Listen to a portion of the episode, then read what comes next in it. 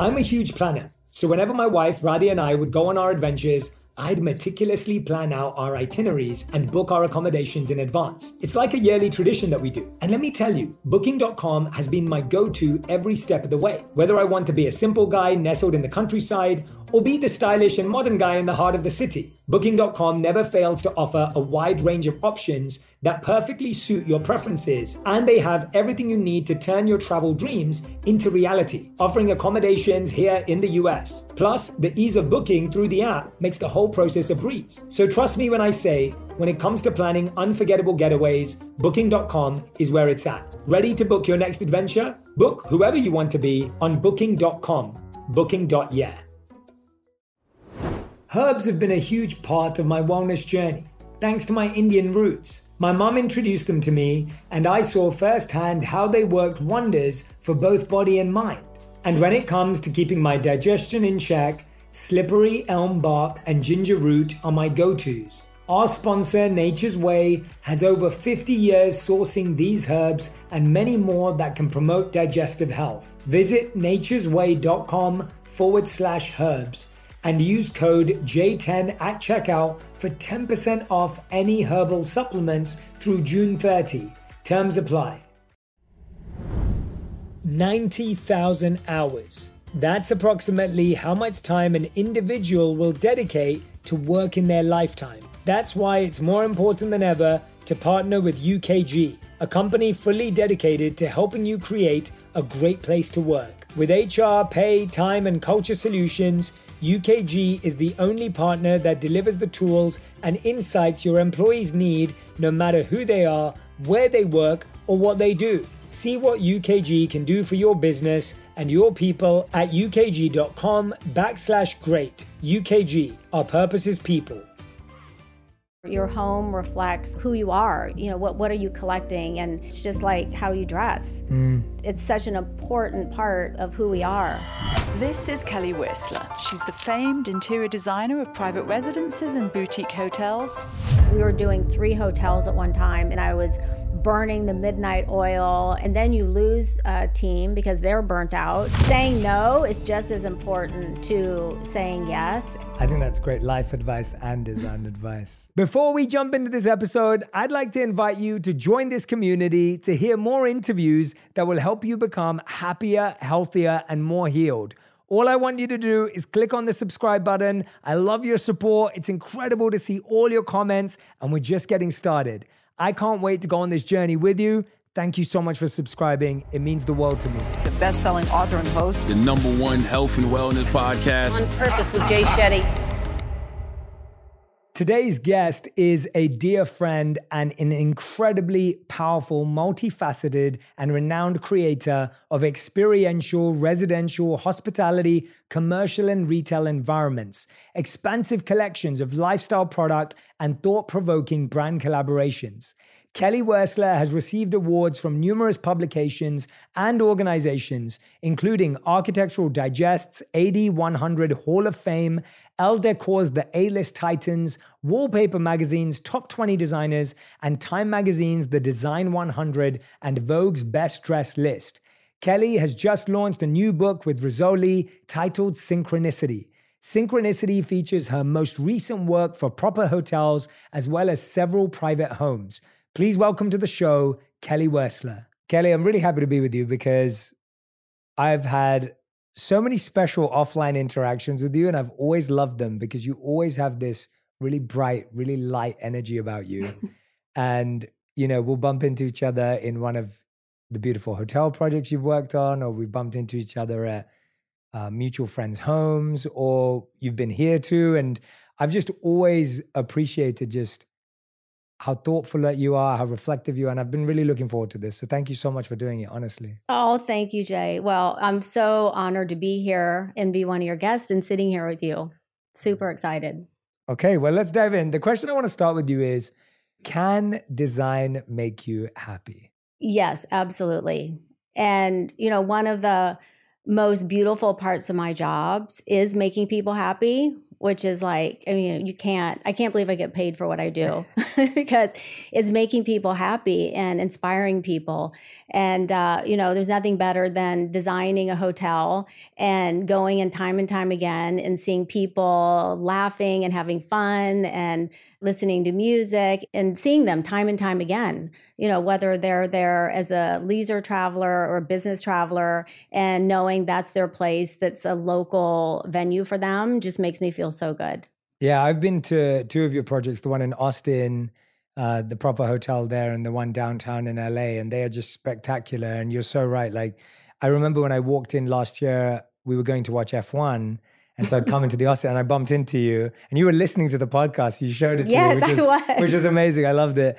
And then I just looked at this one place behind the steps and you have all these most beautiful collected like pots and vases and like they're just they're so simply and beautifully kept on this like this kind of step. I'm I'm I have no. Oh, inter- you have such a good memory. Yeah, I lo- I have a picture of it on my phone. Like I'm like it's it's stunning, and it's so interesting to me because I think I underestimated growing up just how much spaces and aesthetics affect our mind. And today, as someone who wants to live an intentional, mindful life, I find that design and interiors and aesthetics play such a big part in the mood we experience and how we feel throughout the day. What do you think it is about design that does make people happy or sad or drain energy or bring energy? Or, like you just said, you walk into a space and people are connecting versus isolated like what what is it about design that's doing what have you learned about design People want to see and experience something they haven't seen before. And that's what, you know, mm. I love doing at, for example, a hotel project. And they also want to feel uh, a location. And, you know, when you travel to, say, Austin, Texas, and you remember those beautiful, uh, the pottery on the steps, I mean, all those were designed by local artisans. So really bringing like this local experience and this authentic experience to, you know, wherever we design. And, and, you know, all of our projects are, you know, very site specific and, uh, you know, getting very close to our, our client and really understanding and listening to, uh, to what the client, you know, intentions are there are going to be no surprises and they're going to love to be in their environment and it's going to in turn make them happy and uh, and inspire them. And we all want to live a better life and we all want to look better in our clothing and it's the same thing at home. You know we want to surround ourselves with things that are familiar and make us happy yeah i've got a lot of friends in my life right now who are trying to redecorate or redesign their homes which can be such a challenging thing to do. You obviously worked on some private homes obviously you work on hotels and so many other spaces but if someone's listening right now and they're thinking kelly like you know the book looks stunning like uh, they've seen your pictures on instagram they're like wow that living room looks spectacular but they're thinking you know what? Maybe i don't have access to a designer. Maybe i, I don't have access to you kelly like but i do now through the podcast how do i find my creative spirit? Like how do i find that spark to start that process in my own home? Well you know there's something that everyone gravitates towards and i really encourage everyone to to go out to museums and go to a flea market and go to vintage stores. And, and I always say vintage stores because I think it's important for people to see history and see things that are soulful and that have had like this life you know? There's like you know i love like you know how i design is like there's always an old soul and a new spirit. You know i love emerging artists and i love contemporary artists and and that is you know apparent in everything i do. I dress that way as well. So really looking at you know is, what is something you like to collect? Are you you know interested in art and, and maybe starting there? You know do you like color? Maybe you, you want to have color in your home and and uh, you know maybe that's a good place to start and and and baby steps. And pace is so important because when somebody gets their apartment and i've been there it's like i'm so excited. I want to get in there and make it amazing and and enjoy it right away. Um, but you really should take your time like it's really important because you're going to really value all the pieces and they'll spark a memory. You know, so maybe you went to a flea market with a friend and you're going to remember that day, or you traveled uh, with your boyfriend or husband and you found this really cool chair together, uh, or went to a gallery. So baby stepping and um, and being very thoughtful about about what you start to curate. I really love what you said about history and vintage and I think it's so true. I, I'll give an example of something that happened to me recently. So I remember a quote from Robin Sharma, which I read when I was very young. He wrote a book called The Monk Who Sold His Ferrari. The quote, the quote read, so it was a fiction story, and it's really funny. I read it so young, but ordinary people have big TVs, extraordinary people have big libraries. And that always inspired me. And today I'm fortunate enough to have a beautiful bookshelf in, in our main living room, which is like, you know, there's a lot of books that can fill in that shelf. And so what I've been doing is traveling and curating books for that for my, by myself because I really enjoy reading, but I also enjoy design. I can't wait for this to be right there. While I was doing that, I was inside a store. We have a local Buck Mason store here in LA. And I was inside there. They do a great curation, and their curator always finds books from all over. And so I was in there checking out their books. And they said, Jay, you know what? If you really want books, you should go to this random vintage store down the road. And I'd never seen this store. So I start walking around. I walk past this store and it looks closed and it looks really small and it looks really old. And I don't see anyone in there, but I start knocking and just to make sure. This lady comes out and she opens the door.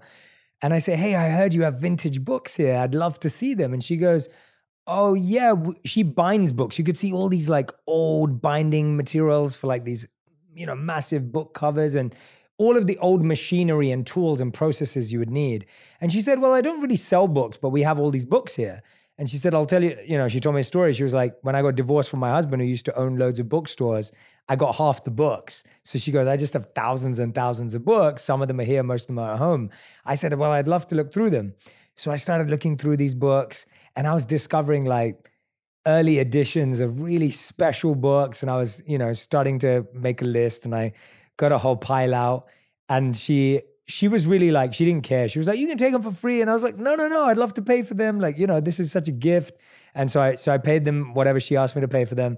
And then there was one book and she said, I've been looking for this book for years. And she goes, I couldn't find it because it was like all these crease pages and hidden away.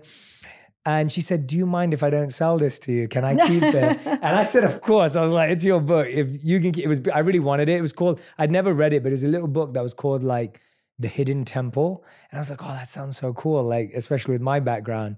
But anyway, she kept that one. I know, then, I know yeah. that um, that shop. You know which yeah, shop because she, yeah, because she does bookbinding. Yes. and there's very few companies that do that still. And you know, the like, I love going to a bookstore and just getting lost in the aisles and just randomly just pulling books out of something that I know nothing about. And there's a the Strand bookstore in New York. Love that. And bookstore. it's amazing bookstore. And there's so few now. There's a few downtown that are so good, but I agree. Like going and and just digging around and exploring and discovery, and and really, it's all about having an open heart mm-hmm. and being open to all the possibilities and you know enlightening yourself. I think one of the challenges that makes it hard to do what we're both agreeing on is that we're so used to now seeing the same thing.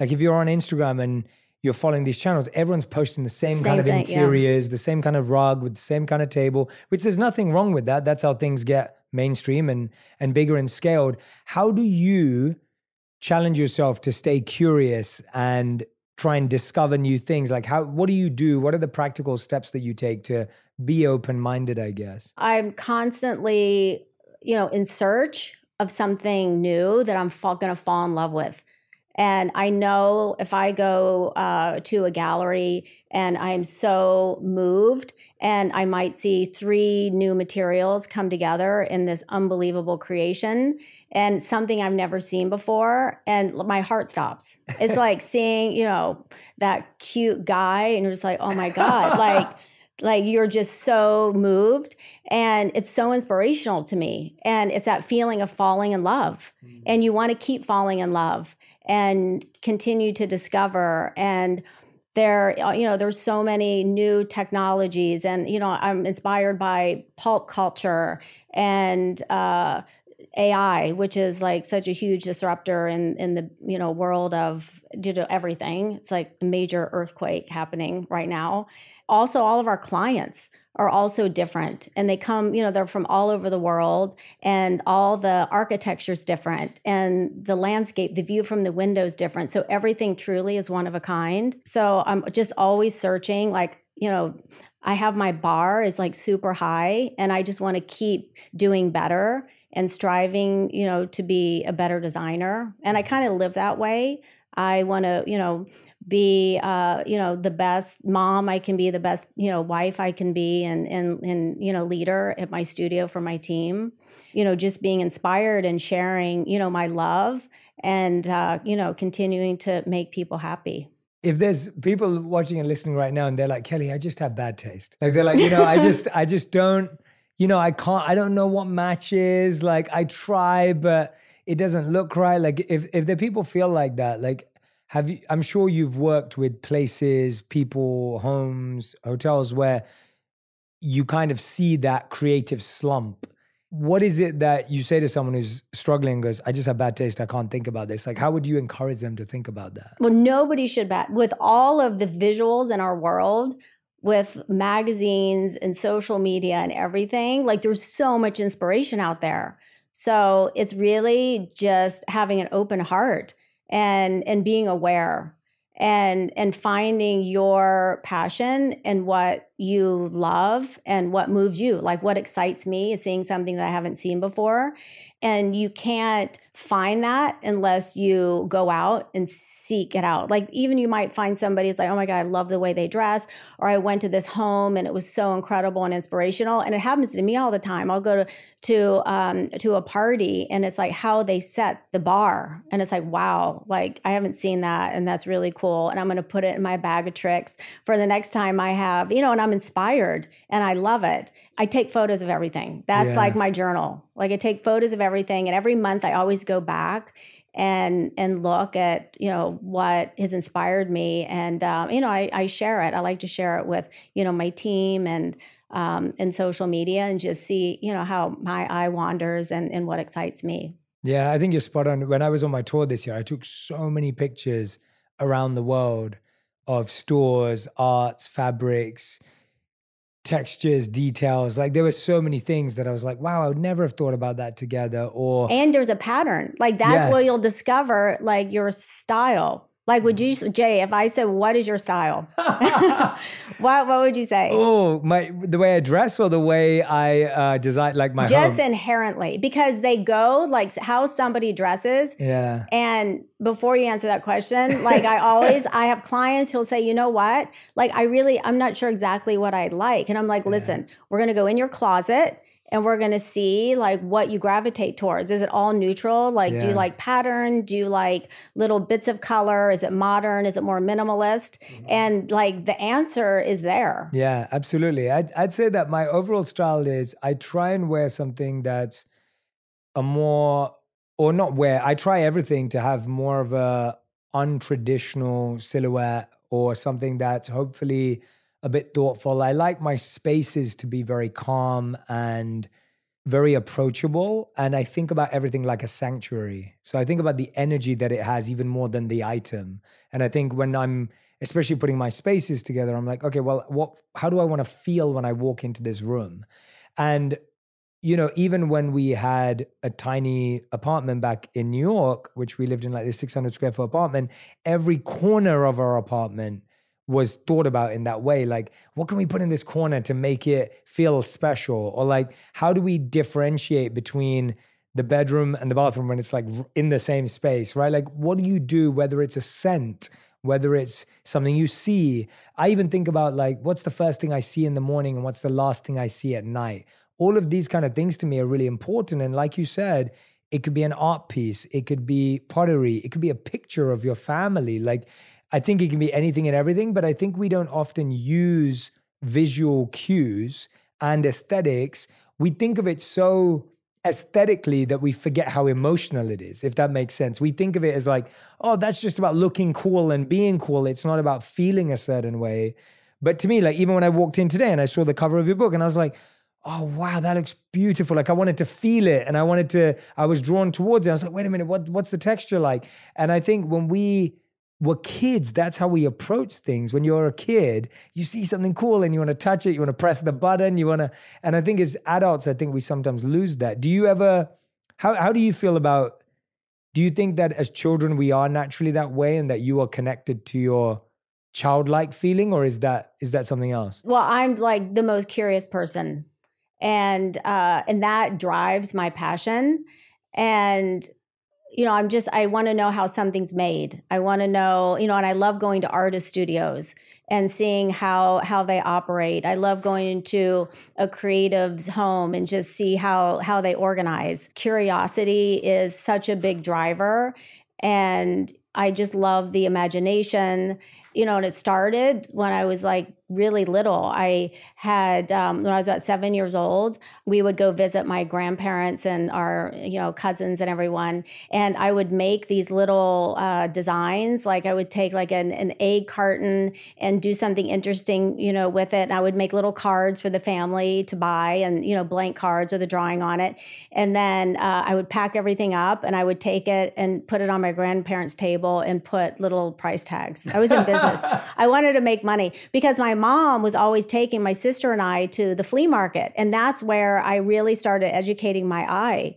Going to the flea market and not having any money is not fun. So I'm like, I'm just going to like start making money myself. And, you know, and it was a great, um, fun thing to go. And now I can go to, you know, these vintage stores and flea markets that my mom would go to all the time and, uh, and be able to, uh, to shop. So just uh, in going to these and being very curious and just seeing, and, and also I was educating my eye from you know a young age. Yeah no and i think that that's it's fascinating how much you pick up from from those moments and those times about what you gravitate towards and I, I always wonder whether we've yeah whether we block that as we get older and we start to follow a more status quo or start to follow a more rhythmic routine like approach to our spaces as opposed to like that childlike as you said curiosity but also that I don't know, that kind of contagious feeling you get. I I guess how do you know when how do you know as Kelly when you're saying, okay, I need to be patient? You were just saying that when someone moves to an apartment or to a home, they should take their time. How do you know when you should take your patience with an item or when you're like, no, I need to buy it now? And it's almost like taking your example of the cute guy how do you know when this is the one to be with or whether you feel like you're settling? Like that's such a good question. like it's intuitive. I yeah. think you know, and the more that you see and the more that you know what's out there, like you're uh you're you know what the anomalies are and what's re- what's really special, but it is it's an intuitive feeling and working with with clients. And you know these projects that we work on can take 2 years you know 5 years. And so really taking our time to find things that are meaningful and that the clients truly are are going to you know they're going to live with these pieces. And and it it makes them feel good also when you when you're working and, and, buying things for your house you should have like a hierarchy. Everything can't be super expensive. So that's where if you want to buy something new and you want to you know have a really amazing comfortable sofa versus you know piece of art is knowing where, where to, to spend the money. Like a sofa you're going to have you know probably for a shorter time where you'll have a piece of art and you invest in it it brings a, a memory and it's so personal that you can take it with you in your next uh, your next home. So you just encouraged everyone to spend more money on the art than yeah. the sofa, than the comfy sofa that you sit on every day. Yeah, you can know because it's just it's like you know it's furniture, and it's so it's so true what you said about how just with social media and everything is there's so much sameness out there. And so you you know your your home reflects you know who you are. Your home you know reflects who you are you know what what are you collecting? And and you know it's just like how you dress. Mm, and mm. it's such an important part of of who we are Mm-hmm. And don't you look like when you do Zoom meetings? Are you checking out what's behind them? Always, always. I yeah. know, and it says a lot Yes, about yes. about the person. yes, And I'm looking at all this amazing things behind you, and like, is all of this? Are these all personal? choices yeah so we what we tried to do so my biggest goal for this space obviously this space is just so everyone everyone who's listening and watching you know that we're in my podcast studio and this room is only used to record the podcast and so our goal was i wanted it to feel intimate because a lot of production sets have like 30 people on them and i find conversations like this to be much more intimate and close and like this is how i would sit with a friend so that was a key Yeah. need the second thing was I didn't want it to be packed with too many other people because I think that removes the intimacy. The choice of art was all to evoke emotion. So I chose that piece there with the heart because to me, I want to only have heart-based conversations here. That's that's what On Purpose is all about, where we reveal our hearts to each other, me included, and even our audience and community is opening up their hearts to the Yeah. ideas and topics. I genuinely put eyes there through that art to re- because I think eye contact is such a beautiful way of being present and being still and being focused with someone. And again, these are I'm giving these subliminal, not messaging, but the deeper meaning behind why these things there. This is an African shield, and we had that there because I wanted people to reminded to put their guard down. It's almost like hanging hanging your shield up, the the thing that blocks you. And then there were and they're all pieces by uh, people of color. So all the art in here were by people of color, and this was to remind of the highest good, which is of serving and offering, and uh, which is such a big part of the philosophy that I followed and You know, one so- question that I had is because you obviously were working in finance and in London, and you uh, went, you became a monk.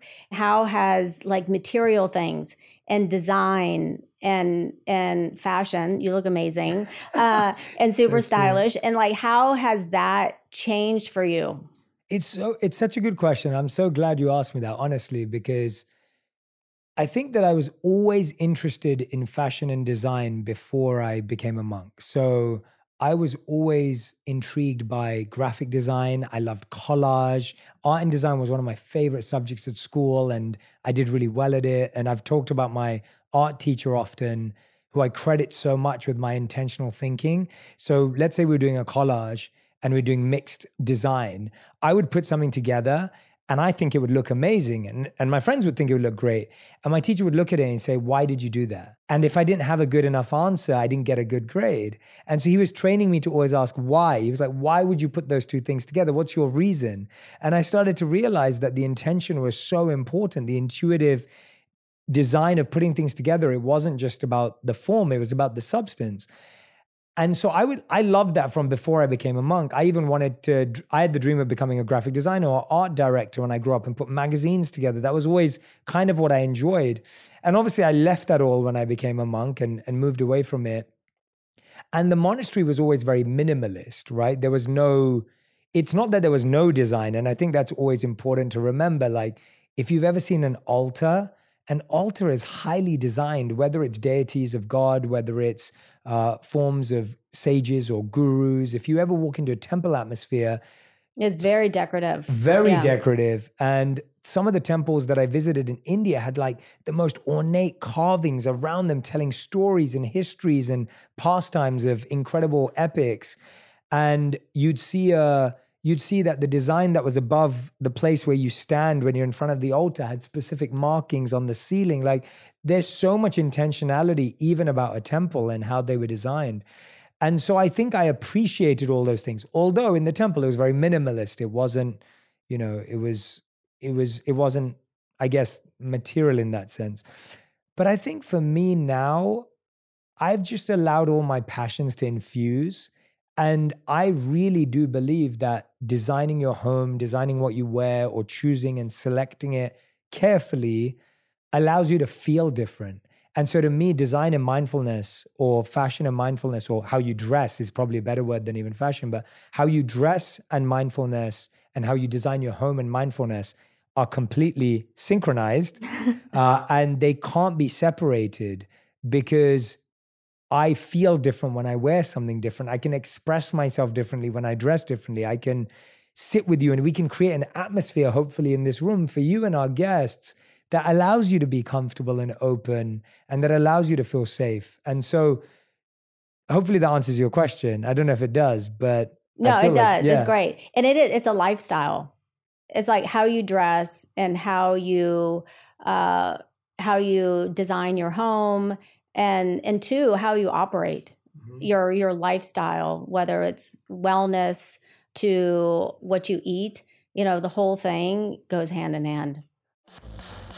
I couldn't be more excited to share something truly special with all you tea lovers out there. And even if you don't love tea, if you love refreshing, rejuvenating, refueling sodas that are good for you, listen to this. Radhi and I poured our hearts into creating Juni sparkling tea with adaptogens for you because we believe in nurturing your body, and with every sip, you'll experience calmness of mind, a refreshing vitality, and a burst of brightness to your day. Juni is infused with adaptogens that are amazing natural substances that act like superheroes for your body to help you adapt to stress and find balance in your busy life.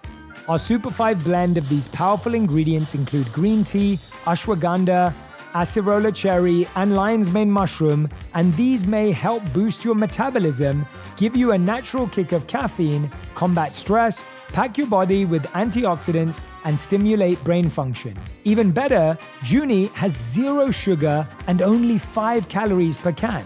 We believe in nurturing and energizing your body while enjoying a truly delicious and refreshing drink.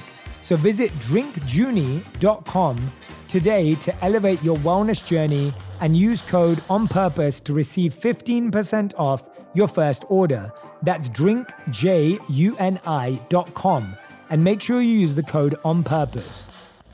I think one thing about your work though, Kelly, that I like and it kind of reflects on the question you asked me is, you know, one of the things I often struggle with is because I lived as a monk and now don't at all, and I'm married, of course, and we have businesses and companies and everything else.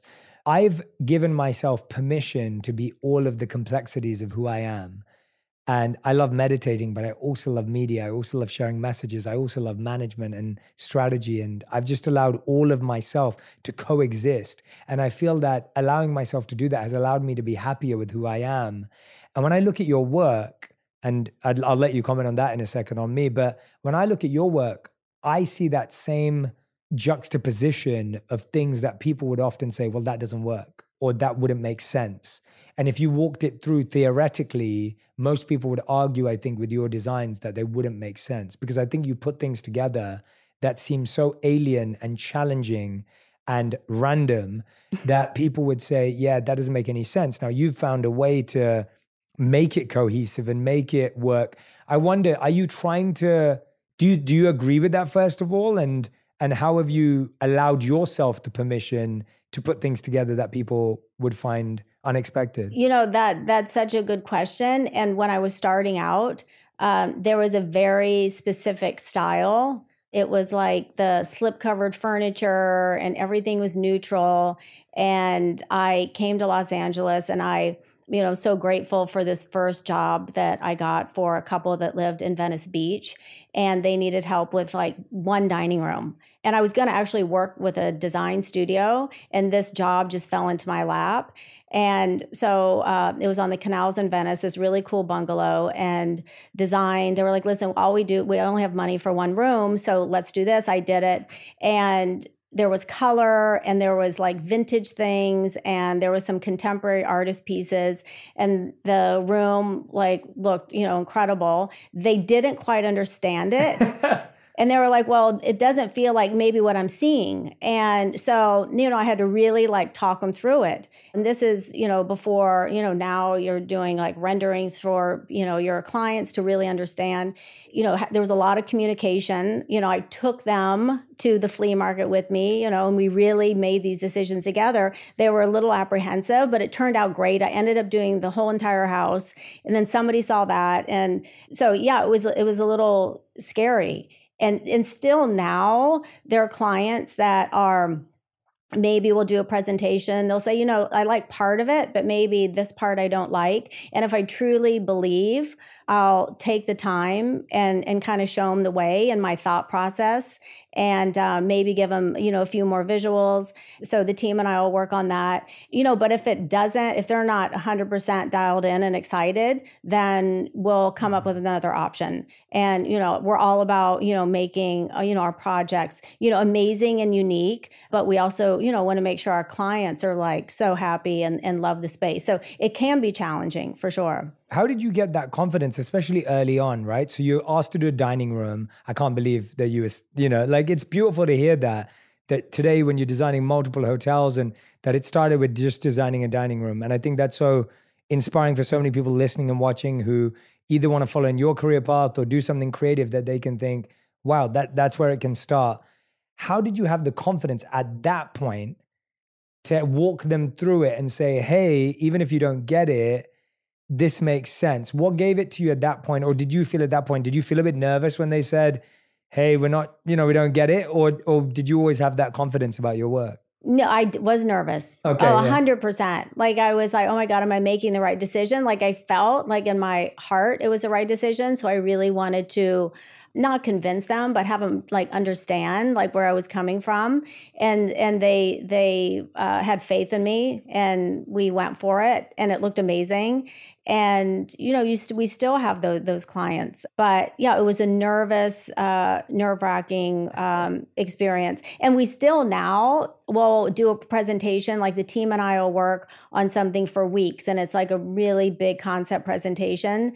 And there will still sometimes be like this just doesn't feel right because mm-hmm. our audience maybe whether it's for a hotel and it's a group of people they might not they might not have seen it before mm. and and i strive for that i want to do something that is unique and site specific and and so they might not see it before so they get a little a little timid mm. so again it's being um, you know really communicating and letting the client know what what uh, you know is in our mind's eye. Tell us about some of the communication skills that takes because i think when people think of creative careers we think of them as purely artistic. But actually you're dealing with someone's intimate homes or a hotel space which again is people are coming there to rest or relax or connect or take a break. So they're very important spaces for us and therefore people are quite opinionated about them. How what have you learned about communicating more effectively with people especially when things are so personal? Because i think that's a unique skill set that people wouldn't understand that you've had you'd have to have but you you obviously have to because you're talking to people about things that they have very clear thoughts about and specific choices for. With confidence. Like presenting it like you have to believe it and having confidence is everything. The visuals are so important. And so I like to communicate with the visuals because I can talk for an hour and and the client might still not understand like the direction so having the visuals is everything mm-hmm.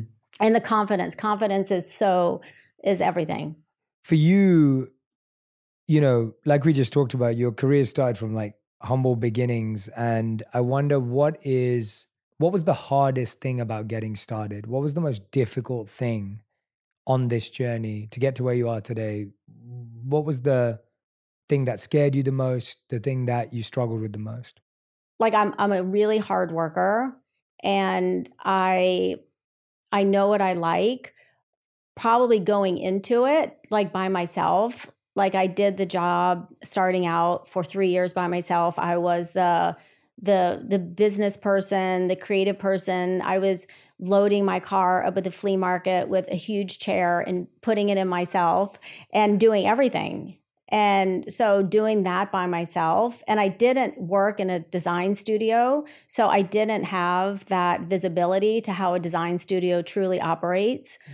So really figuring out the contracts, the budgets and how to present that. I did it, you know, on my own and I asked a lot of questions. And there were some great contractors and people that I was working with and collaborating with on these projects and I just asked, you know, a million questions. But I would say that doing that alone and now when I go to a big meeting and I get nervous doing a big presentation and i have my team and my support team my family um, my my husband who's like my biggest cheerleader and uh, and and we do it as a team and that was probably like the the most uh, kind of frightening part of starting. Mm, yeah, and I, I'm hoping that the reason I asked that is I think there are so many people right now who are listening, have a passion, have a creative project that they want to work on, and it can feel daunting when you say, "Oh, I don't know accounts, I don't know how to do my taxes, I don't know how to put a presentation together, I don't know how to pitch that." But you're saying asking questions and just doing it, I guess. I'm guessing there were lots of Yeah, mis- you just have to do it. I mean, honestly, you just have to do it and really, you know, just having the passion and really, you know, the the drive to to wanting it and educating yourself along the way and I'm continuing to educate myself along the way. And every project we have there's a new group of creatives whether it's a landscape or architect lighting designer that we all learn from one another.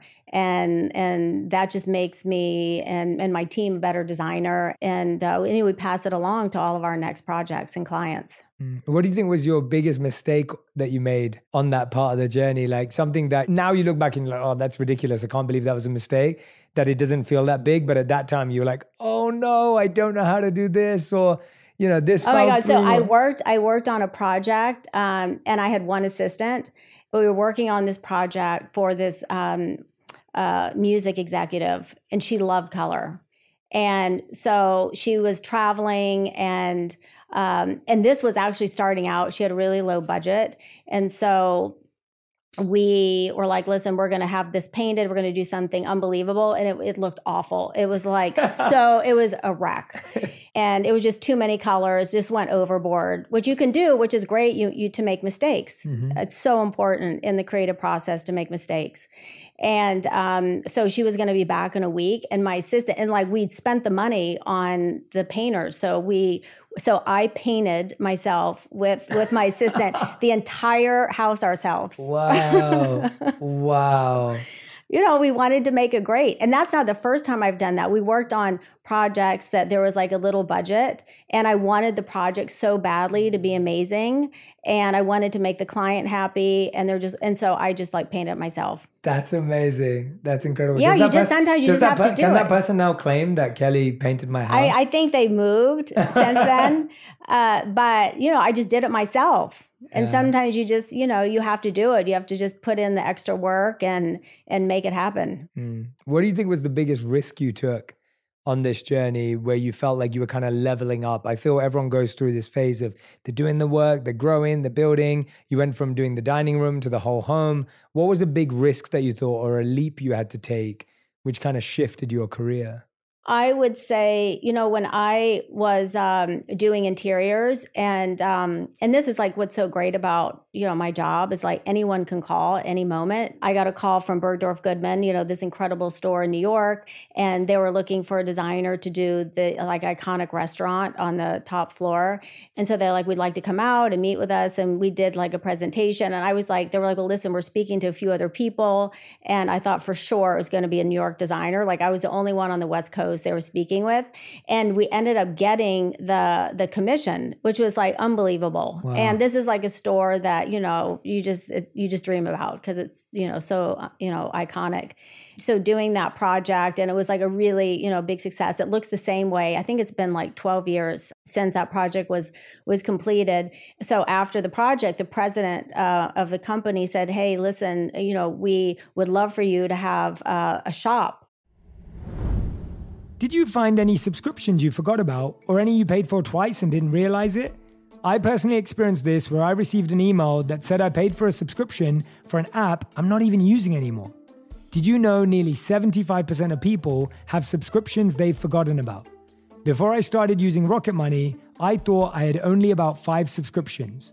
I could not believe it when they showed me I was paying for eight subscriptions each month. Between streaming services, fitness apps, and delivery services, it's never ending. Thanks to Rocket Money, I'm no longer wasting money on the ones I forgot about. Rocket Money is a personal finance app that finds and cancels your unwanted subscriptions, monitors your spending, and helps lower your bills so that you can grow your savings. Rocket Money has over 5 million users and has saved a total of $500 million in cancelled subscriptions, saving members up to $740 a year when using all of the app's features. And I love that I have full control over all my subscriptions and I can see it in one place. So if I see something I don't want anymore, Rocket Money can help me cancel it with a few taps. Stop wasting money on things you don't use. Cancel your unwanted subscriptions by going to rocketmoney.com forward slash J. That's rocketmoney.com forward slash J. rocketmoney.com forward slash J. I'm going to let you in on a little secret. Whenever I travel, I feel like I become a new person. Like that time I explored the bustling streets of New York, I felt like I became Curious Jay, immersing myself in the vibrant culture and sampling exotic street food. And then there was that trip to the mountains where I transformed into Adventurous Jay, conquering hiking trails and embracing the breathtaking scenery. And let me tell you, Booking.com has been my go to for all my adventures. Whether I'm exploring the bustling streets of New York or venturing into the serene mountains, Booking.com has a wide variety of options, offering accommodations all across the US and all around the world that suit every kind of traveler. So, when you're ready to plan your next trip and discover new sides of yourself, remember to book with Booking.com. Whether you're craving adventure in a cabin, a bit of luxury in a fancy hotel, some quality family time in a vacation rental, or just some chill vibes at a beachside resort, Booking.com has you covered. Ready to book your next adventure? Book whoever you want to be on Booking.com, Booking.yeah. My dad works in B2B marketing, but I never really knew what that meant. Then one day, my dad came by my school for career day and told everyone in my class he was a big MQL man. Then he just kept saying things like, the more MQLs, the better, over and over. My friends still laugh at me to this day. I think it means marketing qualified lead. One thing's for sure I'll be known as the MQL man's kid for the rest of my days. Why couldn't you just be a fireman or a lawyer? Why? You ruined my life, Dad. Not everyone gets B2B, but LinkedIn has the people who do. And with ads on LinkedIn, you'll be able to reach people based on job title, industry, likelihood to buy, and more. Start converting your B2B audience into high quality leads today. We'll even give you a $100 credit on your next ad campaign. Go to linkedin.com slash on purpose to claim your credit. That's linkedin.com slash on purpose. Terms and conditions apply. LinkedIn, the place to be, to be. And I was thinking, but I don't sell anything. Like I'm a designer and I don't have product. So I said, well, let me think about it because that was like a dream. Now I'm going to have like a shop within Bergdorf Goodman. And um, so I uh, went back and I was like, you know what? I have designed a lot of things, like a lot of uh, commissions for some of our projects. And we've done a lot of custom things that we couldn't find and we ended up designing. So within about um, six months, we designed this incredible space. It was like a little jewel box. And um, we were in business and I had accessories and it was there for 10 years. It did so well. Wow and it was a really fun thing to do. And you know i i took as a challenge. Like i want to do this. I was so excited and i you know really educated myself on how to you know find uh, you know fabricators you know around the world. A lot of our things were made there in different places. So it was a you know really cool thing and that got me into having uh, uh, a store. Mm-hmm. Yeah, and that's completely different. completely different. Yeah. And I think that's having an open heart and just like riding the wave and being open to like any opportunity. And now we're, you know, designing product and, you know, hotels. I never thought in a million years I'd design a hotel. And, uh, you know, work, we're now working with a lot of brands doing really like unbelievable, cool things. Um, and um, so it's, it's like really exciting.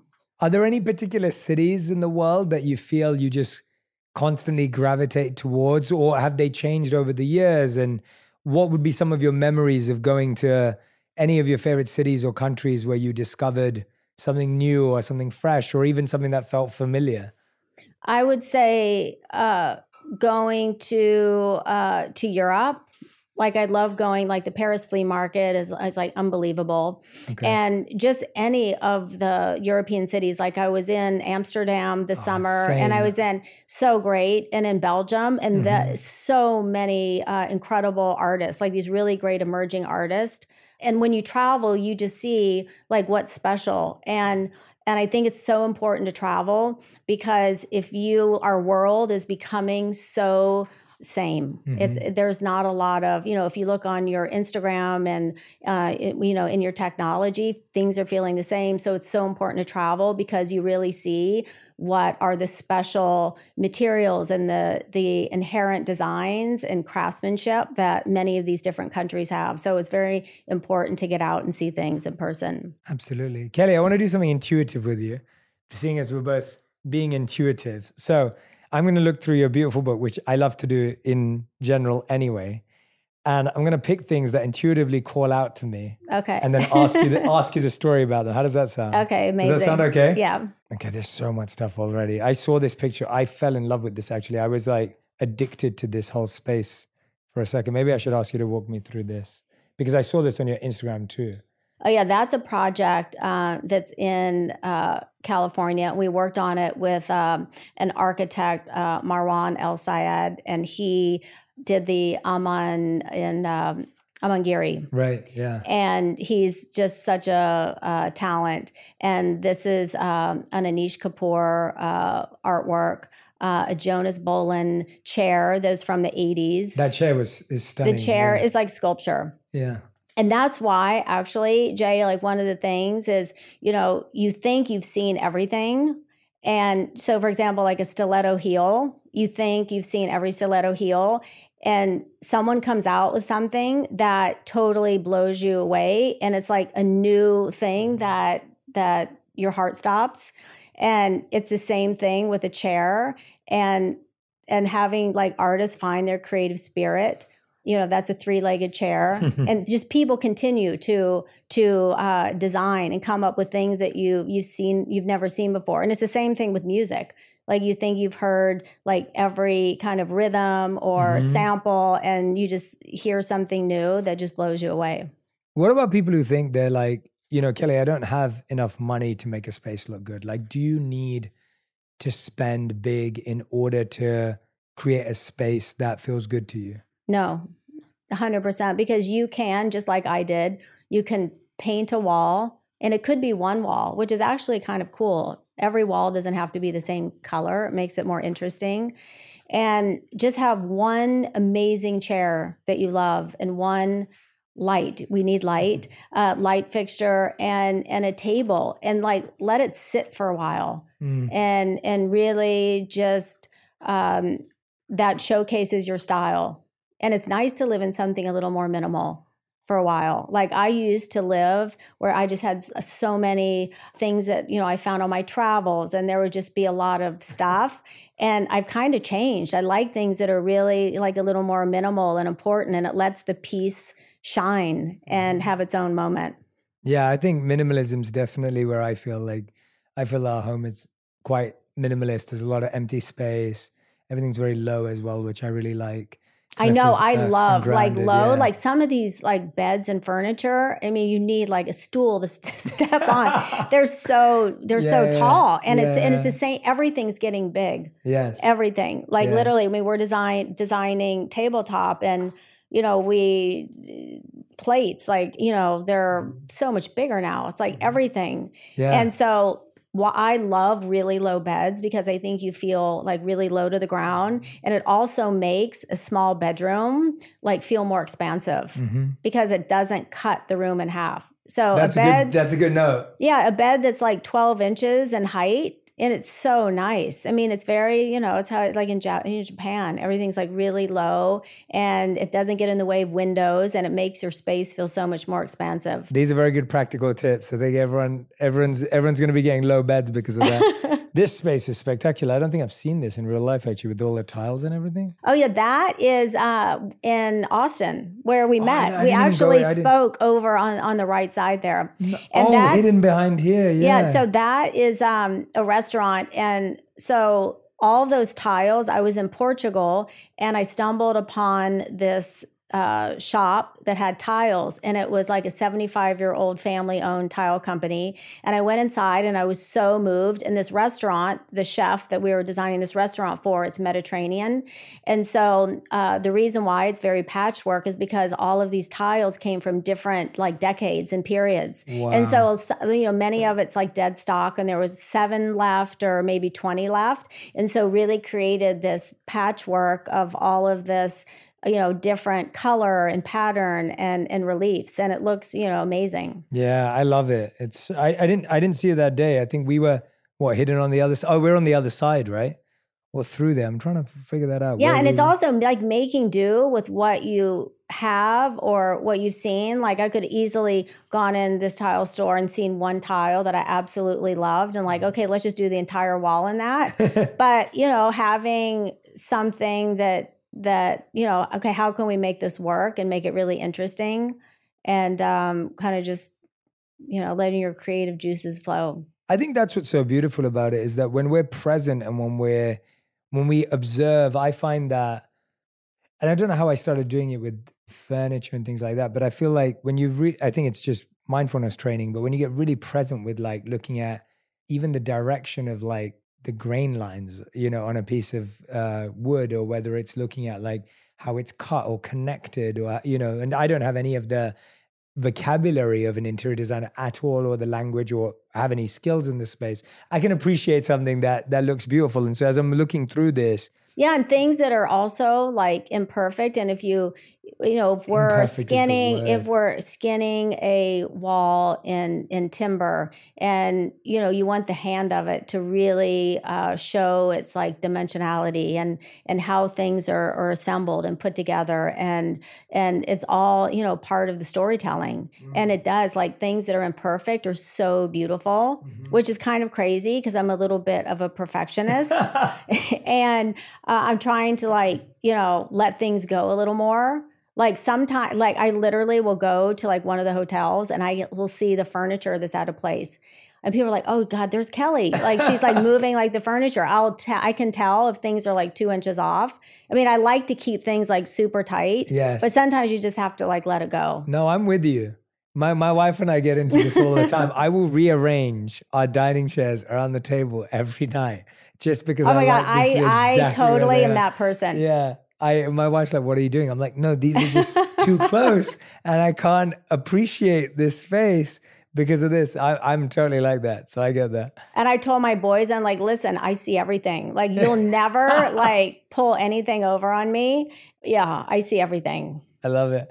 This piece I saw, uh, I loved it from the moment I saw it. I mean, it looks spectacular. It's Yeah, so this is uh, in the hotel that's in downtown, and it's a pool suite because the the building is a historic building, and uh, it used to, in one of its lives, be a YMCA.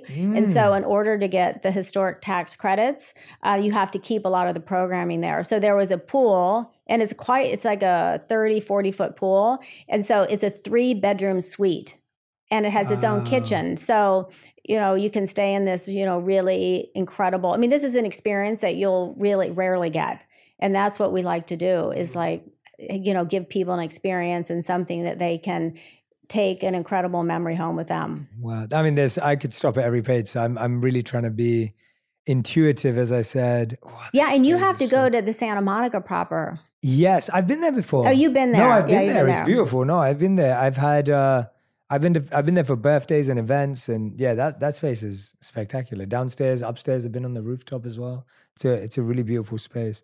I love the use of like plants and nature. Like to me these kind of spaces, of course, these kind of spaces are really s- special with like this kind of composition, but that feels similar to the first one I showed you, I think. But when people are trying to do plants in their home, how, how should they think about it? Because I feel like that's something that people try hard and, and struggle with. Keeping them alive is one thing, but what about in terms of placement? You know, like that is where it, having yeah. something that if you have a really ama- uh, incredible, yeah. that's that's so great. Well, Mhm. we are so fortunate to work with some amazing talents, Mm-hmm. and but I actually love going to the nurseries and seeking out these Mm-hmm. unbelievable specimens that have that are imperfect and that.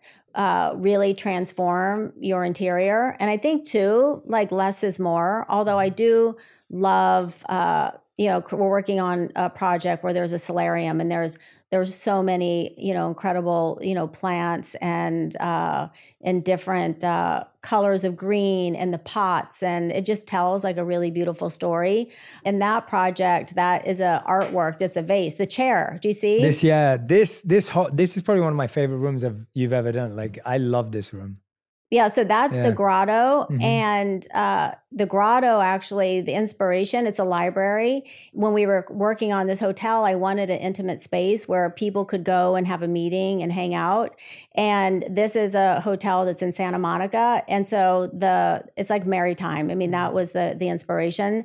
And so I went to a friend's um, parents' house, and there were an older couple, and they live in Malibu. And I remember walking in their home and being so inspired because they had this incredible artwork and they had a library and all of these things that, you know, they're a well traveled couple that they've collected their whole life. And it just felt so real and represented them. And so this room, the grotto, we called it, um, we brought in a lot of emerging artists from Los Angeles. And then we also found a lot of vintage pieces as well. And it's just a great place that you can have a meeting. And it's like being in a, in a grotto. Yeah. little little podcast studio right there. Yeah. No, I love it. No, it's beautiful. And like I said, I could go on and on. I'm glad we did that though, because I love hearing you react and tell us the story behind incredible things. and I'm such a visual person. yes, yes, like yes. it helps to Yeah, like see to see things because I am s- like so visual and it's such a you know a big part of you know my spirit and and what I do. And that's like when I was doing the master class. They were Yeah. like, "Listen, we want you to, you know, you're going to be, you know, the teacher and you're just going to talk." And I was like, but you guys, everything is like so visual and tactile, and there's like materiality and so much to the story. And so um, we uh, went outside the box and went on some uh, site visits, which yeah, was so fun. Yeah, absolutely. Oh, oh yeah, you actually went out with the We went course. out, yeah. That's incredible. Yeah, we went out to um, and toured, and and I think then people can apply. And I think if somebody is not like really skilled at design, like they also need to see things as well. hmm So that helps them, you know, to apply it to you know what they're trying to do. Absolutely. And people can actually learn from you directly from the masterclass. So that's that's a great way of giving people the tools. If you're inspired from today, then hopefully the masterclass will help you piece together all these amazing lessons that Kelly's sharing. Kelly, you didn't you've said before or I've learned before that you didn't always plan on being a mom or like you didn't think about it as your natural course, but it's something that of course I've even met some of your children, I believe, as well. So, yes, yeah, yes, yeah. So my like growing up, you know, my my mom worked, my grandmothers both worked, and so having you know the white picket fence was not you know in my in my mind i wanted to work and i really loved design you know from when i was doing my bunny shop when i was seven years old and really discovering my passion in high school. And just like you i love graphic design and that's kind of where it all started from is going to the flea markets with my mom and seeing all the magazines and mm-hmm. So I really wanted to to work and be, uh, you know, have a career. And then I met my incredible husband Brad, and a family was important to him. And I was like, okay, uh, I got to think about it. You know, I, I have an open heart. I Like I'm in love with, you know, I'm in love with my husband, and so I said, let's do. We'll have one. We got engaged, and um, and I got pregnant that was the most transformational like moment in in my life. My family is everything and kids are like the most like incredible layer to life and i love what i do. Like absolutely love what i do but it's like there's nothing like it. Oh, and it's like just everything. And um yeah it's the most beautiful thing. Like my kids are my heroes. They teach me like so much about life and you know um and i just had a baby and you know so many people are like oh well you have two older kids and like you know what would you do differently like reflecting and is spend the most amount of time with your kids now because it goes by so fast Mm. Yeah. Where how's that how's that been with also of course your ambition and you're working on so many projects like you've been able to it sounds like be so present with your kids and not have to give up your passion. And I think that that's such an important thing that we also need to see as well, because I think in that advice of people thinking, God, I need to spend every time, we kind of let go of the things that you value. How have you, and I don't like the word balance because I don't think that's necessarily what I'm asking. It's almost like, how do you keep passion and presence alive, present with your family, but then your passion, which kind of keeps you alive? How do you keep both alive? It can be a struggle.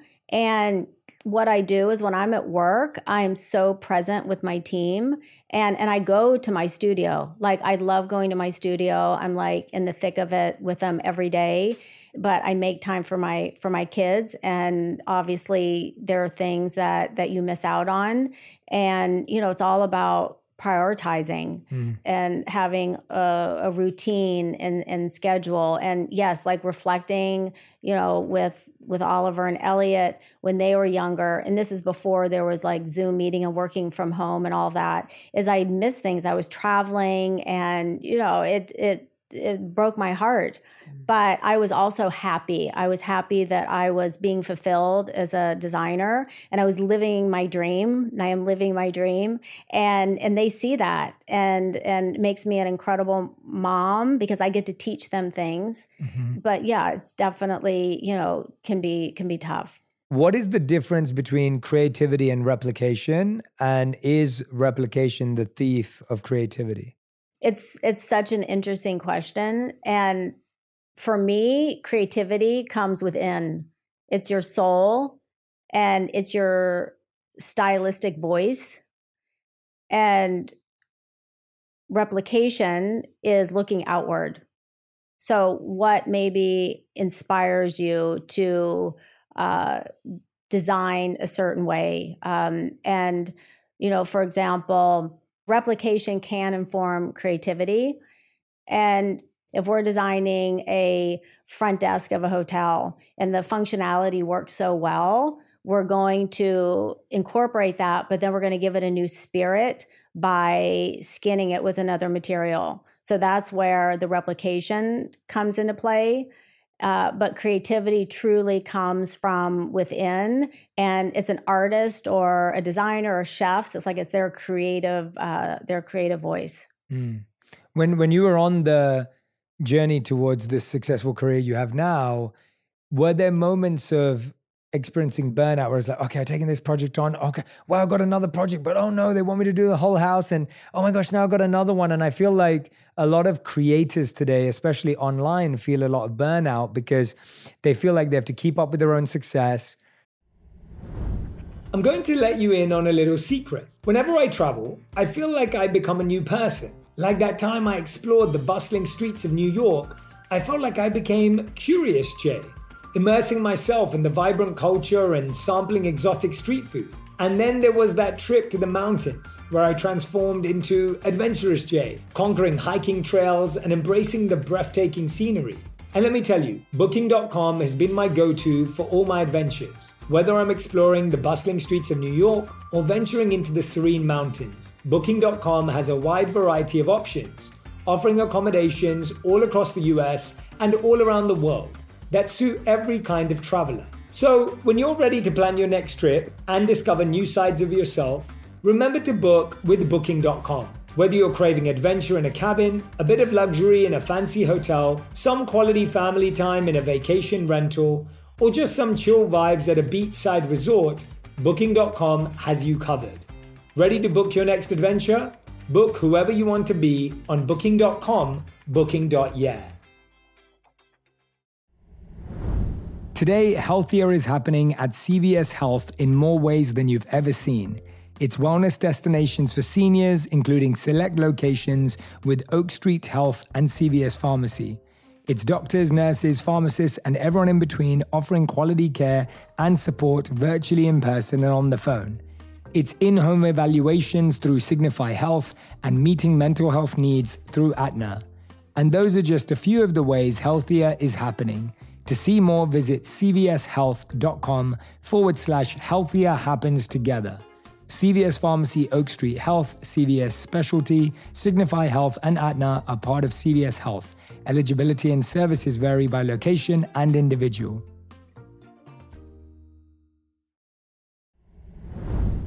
Herbs hold a special place in my wellness journey. a tradition deeply rooted in my Indian heritage. Introduced to me by my mom, their healing properties have been part of my life since I was born. Growing up, I witnessed firsthand the remarkable effects of herbs on both physical and mental well being. Among the herbs I take are ashwagandha for its adaptogenic properties, slippery elm bark for gastrointestinal health. Our sponsor, Nature's Way, has these herbs and hundreds more that help support everything from healthy digestion to sleep to stress. They have over 50 years of experience with sourcing herbs from all over the world in the climates where they grow best. Every batch of herbs is rigorously tested for potency and purity in their state of the art lab. Nature's Way believes nature is the ultimate problem solver and is dedicated to bringing the power of plants to help people live healthier lives. To learn more, visit nature'sway.com forward slash herbs and use code J10 at checkout for our 10% off any herbal supplements. Terms and conditions apply, valid through June 30th. They may have had an overnight moment which led to more work, which is exciting but equally challenging. Even during the pandemic, there were so many companies that went through their biggest scaling, but also led to people having to work harder and longer. So, how have you thought about burnout? Saying no is just as important uh, to saying yes and there are projects that i really wanted to take but it just would have just over inundated and stressed the studio.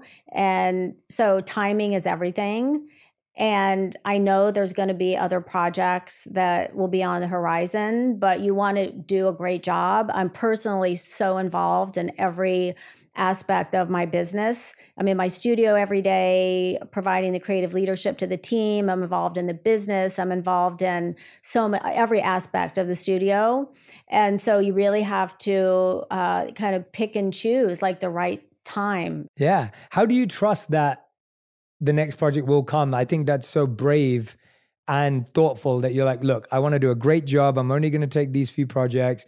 I get it. I have to say no, even though I'm so in love with this, but I trust that the right projects will come. How did you kind of build that sense of trust? Because I think a lot of us fear that, oh no, maybe I'll never get an opportunity again if I miss this one. So, how did you have that more open mindset that, yes, I trust? Well, because it came from the mistake of taking on at one point i took on a lot of work and i just remember just oh my god i cannot wait for these projects. It was we were doing three hotels at one time and some residential projects and so of course i'm like well we're just going to hire more people but you have to be so in tune with your team and when you have a lot of new team, it takes like a year or so for them to really get in sync with what's going on in the studio, how it operates, what's the the the philosophies and so making the mistake of taking on too much. And i remember it was a really like you know stressful time and i was burning the midnight oil and uh, you know and the team was. And and then you lose a team because they're burnt out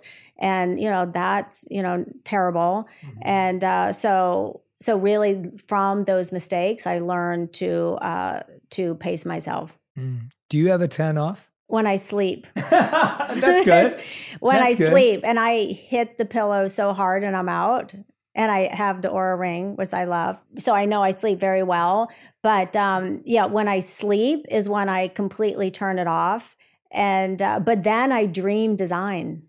I really, I dream design. It's amazing. And I'll wake up and I'm like, oh my God, I wish I had turned the corner to see like what was next. Or so, um, but sleep and I go a million miles a minute and I love it. I would not have it any other way. I love, I'm not like a great person with a lot of free time. I love being busy. I mean, tell us about some of your dreams. Do you, have you ever invented, created, curated in your dreams and taken something out of it? Or? A hundred percent. Like there was um like the staircase actually in Austin. I love that staircase. Like that was like kind of a moment of something that that I dreamed about and and the pottery. And it's kind of like not something you would traditionally see, like a really big staircase in a new, you know, contemporary architecture.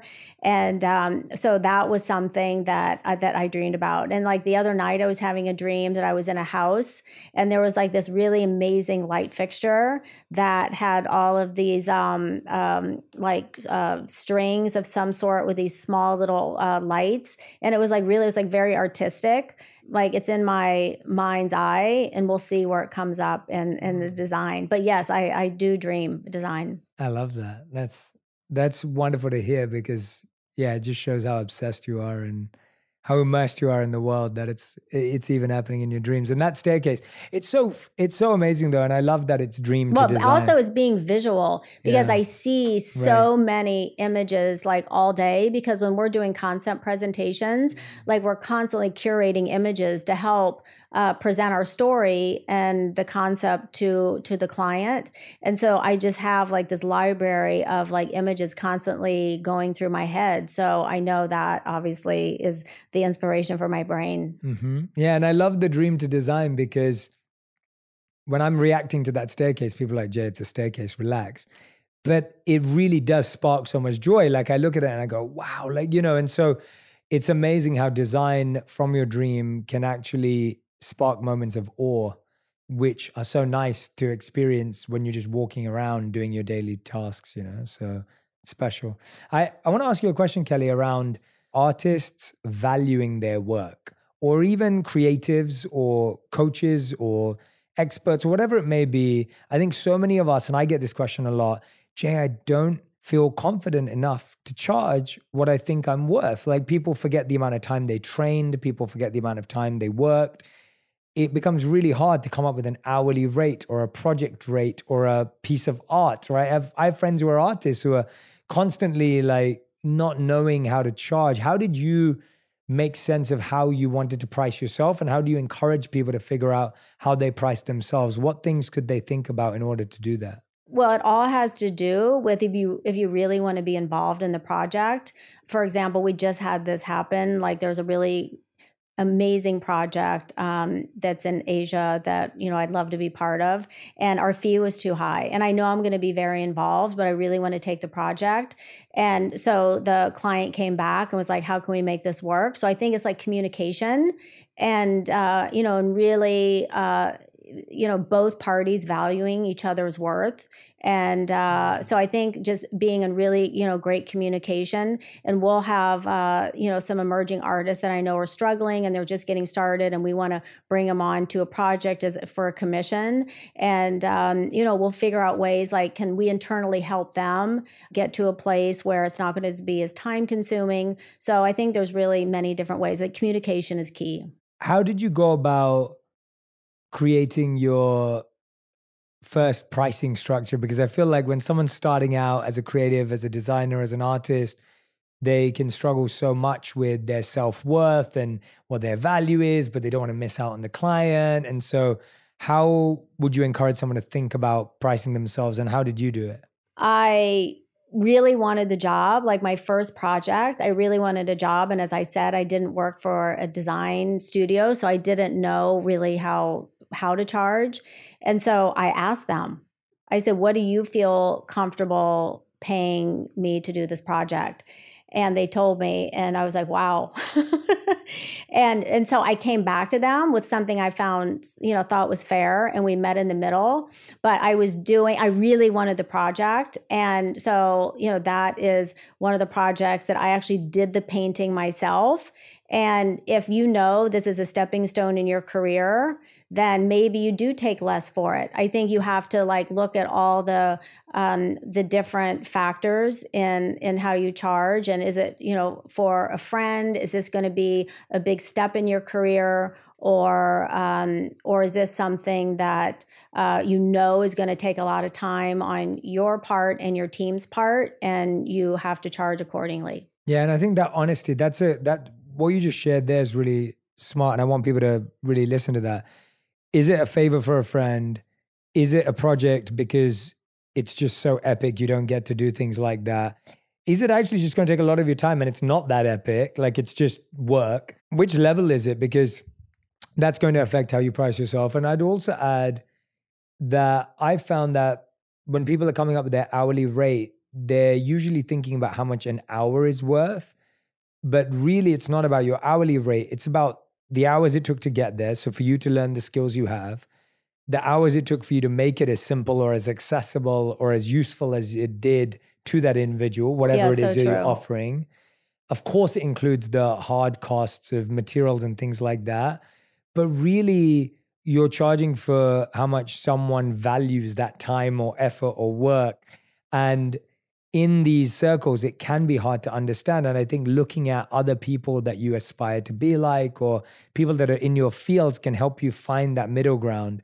But again, I love what you said about figuring out where it ranks in the order of Yeah, and most clients and uh, are like reasonable. And if you if you really lay out like it's going to take me this amount of hours, or it's going to take a year to get this done, and it's like this, you know, uh, this much a, a, of a team, and and also the skill set. Because mm-hmm. if you're if you're going to bring someone on, you know that they have an incredible skill set. They're going to save you time, but they're also going to save you money at the end because a mistake is is money. Mm-hmm. And so is it worth to pay someone up front who knows exactly what they're doing and how to operate? Absolutely. That was great. Kelly, it's been such a joy talking to you today. And I'm glad that we've, this has been a very unique episode. We've been reacting to beautiful pictures in your book. I've loved hearing about your stories as well of just, you know, the steps that it's taken to build this phenomenal career that you're having. And I love that you still feel like you're just at the beginning, which is such a great mindset to have. But as you know, as a fan of the podcast, we end every episode with a final five. And you have to answer all these in one word or one sentence Oh my God. maximum. But I always digress. So let's let's start with the final five. All right, question one is what is the best design advice you've ever heard, received, or given? Diversity. Hmm. Of everything. I'll let you expand now. Diversity of scale, of eras, materiality. Because you don't want to buy all your furniture in one place. And so many people do. They'll go to one place and buy all their furniture because they're in a rush. And so diversity is like so, so important. hmm Good advice. All right, so don't don't buy everything from IKEA. Uh, trust me, I, I know. Yeah, I've done that many times. All right, got it. Uh, second question: What is the worst design advice you've ever heard, received, or given? That a project has to be done in such a short amount of time that you're forced to mm. buy everything right now mm, Good advice. because you want to to curate everything over time so it's meaningful.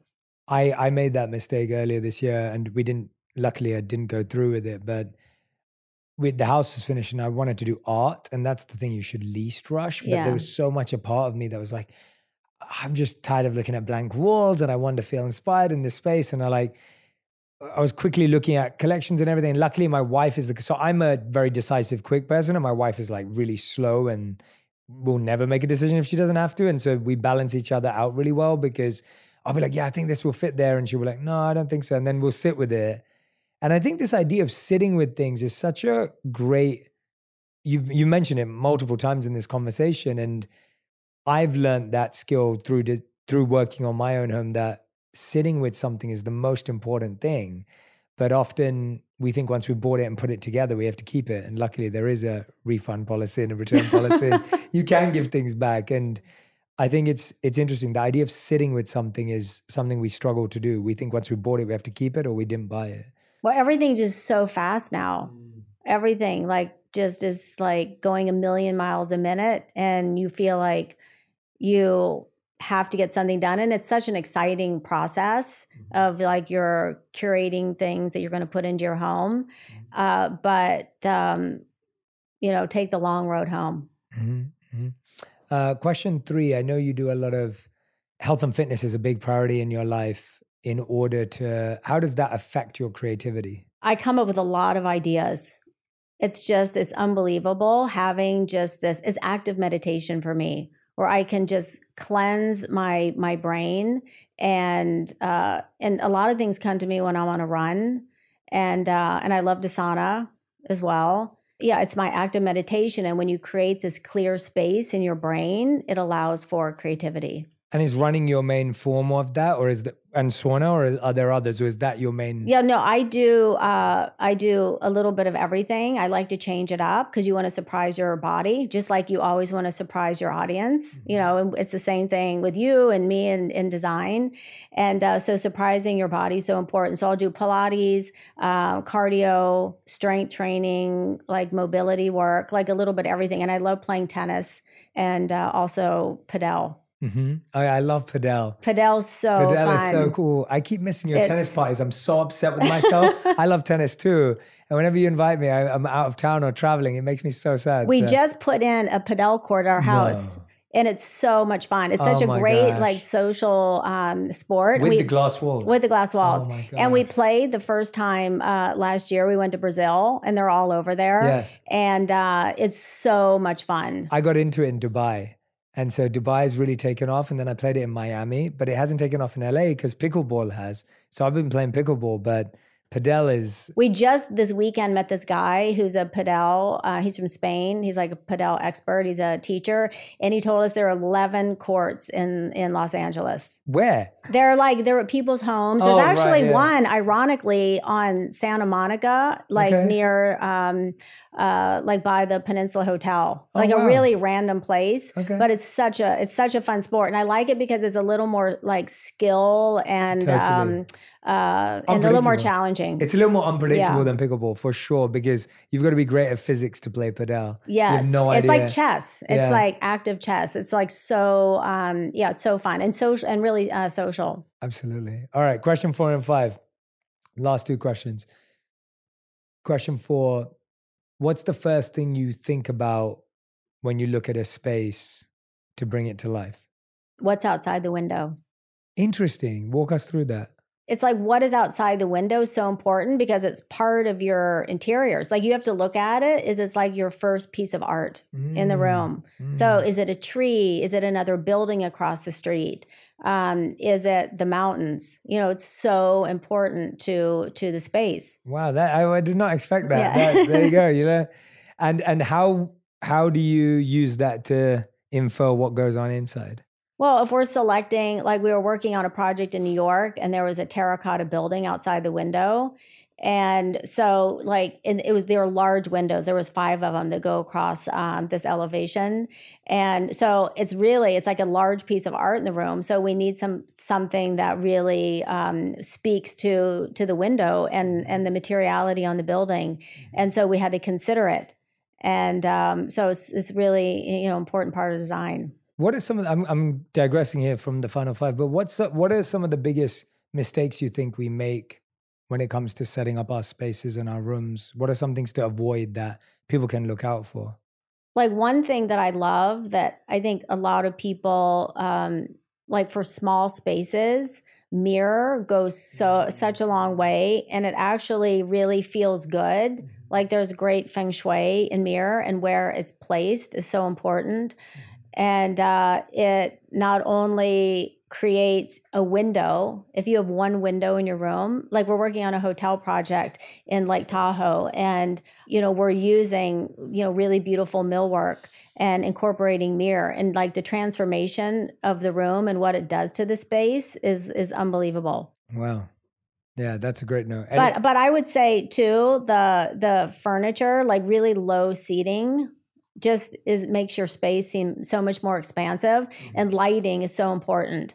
And like one thing like we really avoid is like just directional downlights. You have to be so uh, careful that they're not over seating areas because you know we have people and come to the hotel we want people to look like great and feel amazing. Yeah. and um, so lighting is like really i think underestimated Mhm. and um, should be really considered. Got it.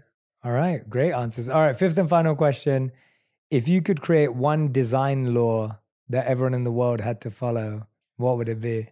really understand what your style is Mm, and frequent museums and galleries and go out and see what things say to you because you're going to discover something that you didn't know was Yeah. inside you that's going to make your interior represent who you are. I think that's great life advice and design advice. It's it's knowing who you are and and and allowing enough input. I definitely found that when when we moved from London to New York and then from New York to LA, it was just I just got exposed to so much more than I'd ever been exposed to, and that exposure is what also helped define and edit who you were and who you wanted to be. So. And you're constantly changing. Mhm, mhm. Like the more you see, like I look at projects I did 20 years ago and they're they're great and but they're different than how I would approach things Yes. now. Just taking your time is like so important. Mhm. And I go my a million miles a minute and I get excited about things and I want things to happen now and but really it's like taking your time. Like pace is everything. Mhm. Well, Kelly, thank you for your time today, and thank you for being so present and gracious and kind, and thank you for being so trusting of me. I've loved having this conversation with you, and I hope that everyone who's been listening or watching has found some inspiration, some spark, some creativity to help enliven and and uh, bring to life their spaces. Because I I really do believe design can make you happy. I really do believe that design and aesthetics in our spaces can define how we feel and how we move and the emotions that we go through. And so, thank and you so design much. too, Jay. Is that something else about design that we're speaking that is is very more aesthetic, but it also makes our lives easier. hmm And that's something that continues to get better and better, and which is going to give us more time. And so, not only the aesthetic of design, but also the functionality, which is really, you know, critical. Give us an example of that because that's a great, great point, and we didn't talk about that. Tell, tell, tell us a bit more about how we can think about our spaces functionally in order to make them easier as well. What have you found, or what little tips have worked for you for that? Well, in our studio, we're actually uh, working with AI. And after, uh, like during the holidays and you know the fall, when OpenAI uh, announced the the you know generative uh, intelligence and and what it can do, uh, I just listened to a lot of podcasts and read up on it. And I was like, I'm going to implement this in my studio in some way. And obviously, you can't go full force into it. So I in each department I uh, have like a director, and we're using it uh, every day. And it's been like really profound and really inspirational. And it's not designing um, spaces for us, but it is actually generating ideas that we can implement into a project and something that maybe we never thought of. And, you know, and I tell the team, I'm like, listen, this is like you have like a junior designer by your side that can help implement. And I'm super bullish on AI and what it's doing for my business is is unbelievable. And we're only like at the surface. And soon we're not going to have just a junior designer. Everyone's going to have a senior designer working for them. And it's not going to take away what we do because you got to have somebody driving the ship. But it's um it's fascinating and love it. Yeah, no, I love hearing you embrace that because I think so many people get scared, like, oh no, like people can just design their rooms by AI. But I think when you're confident and conscious of what you're doing, what do you think?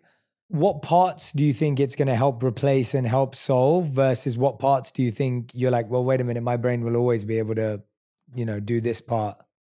Uh, it's it's just generating like idea generation, but also like Photoshop and how s- quickly that you can get things done now. Mm-hmm. So maybe we can take on a certain amount of work a year, but it's going to enable us to probably take on more mm-hmm. projects and be mm-hmm. more efficient with our time. And then when you're more efficient with your time, your team's more happy because then they have free time. So so I think it's going to make our and this is i'm not an expert in ai i'm just telling you how i'm using it um, and my studio using it but it's going to benefit us in so many ways and helping give us more free time Mhm. and idea generation which is great because it's like having a new person on your team a new creative spirit on a project every day which is With the same which is, un- which is unbelievable which is unbelievable Yeah, that's great. I love it. Well, thank you again, Kelly. Thank you so Thank much. This is so wonderful. I hope you.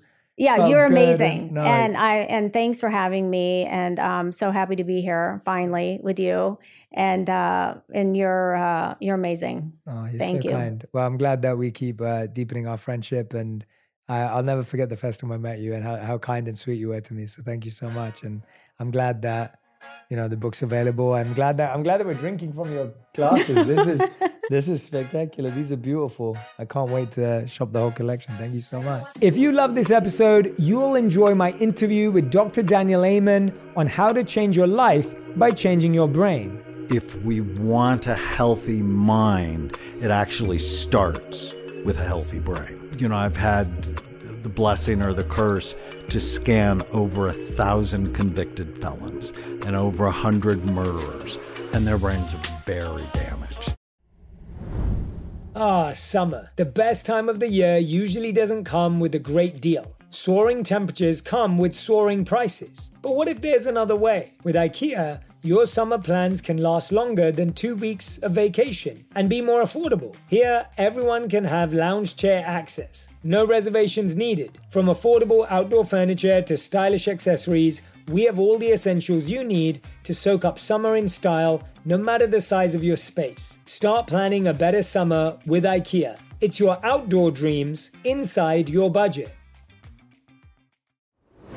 Herbs have been a huge part of my wellness journey thanks to my Indian roots. My mum introduced them to me, and I saw firsthand how they worked wonders for both body and mind.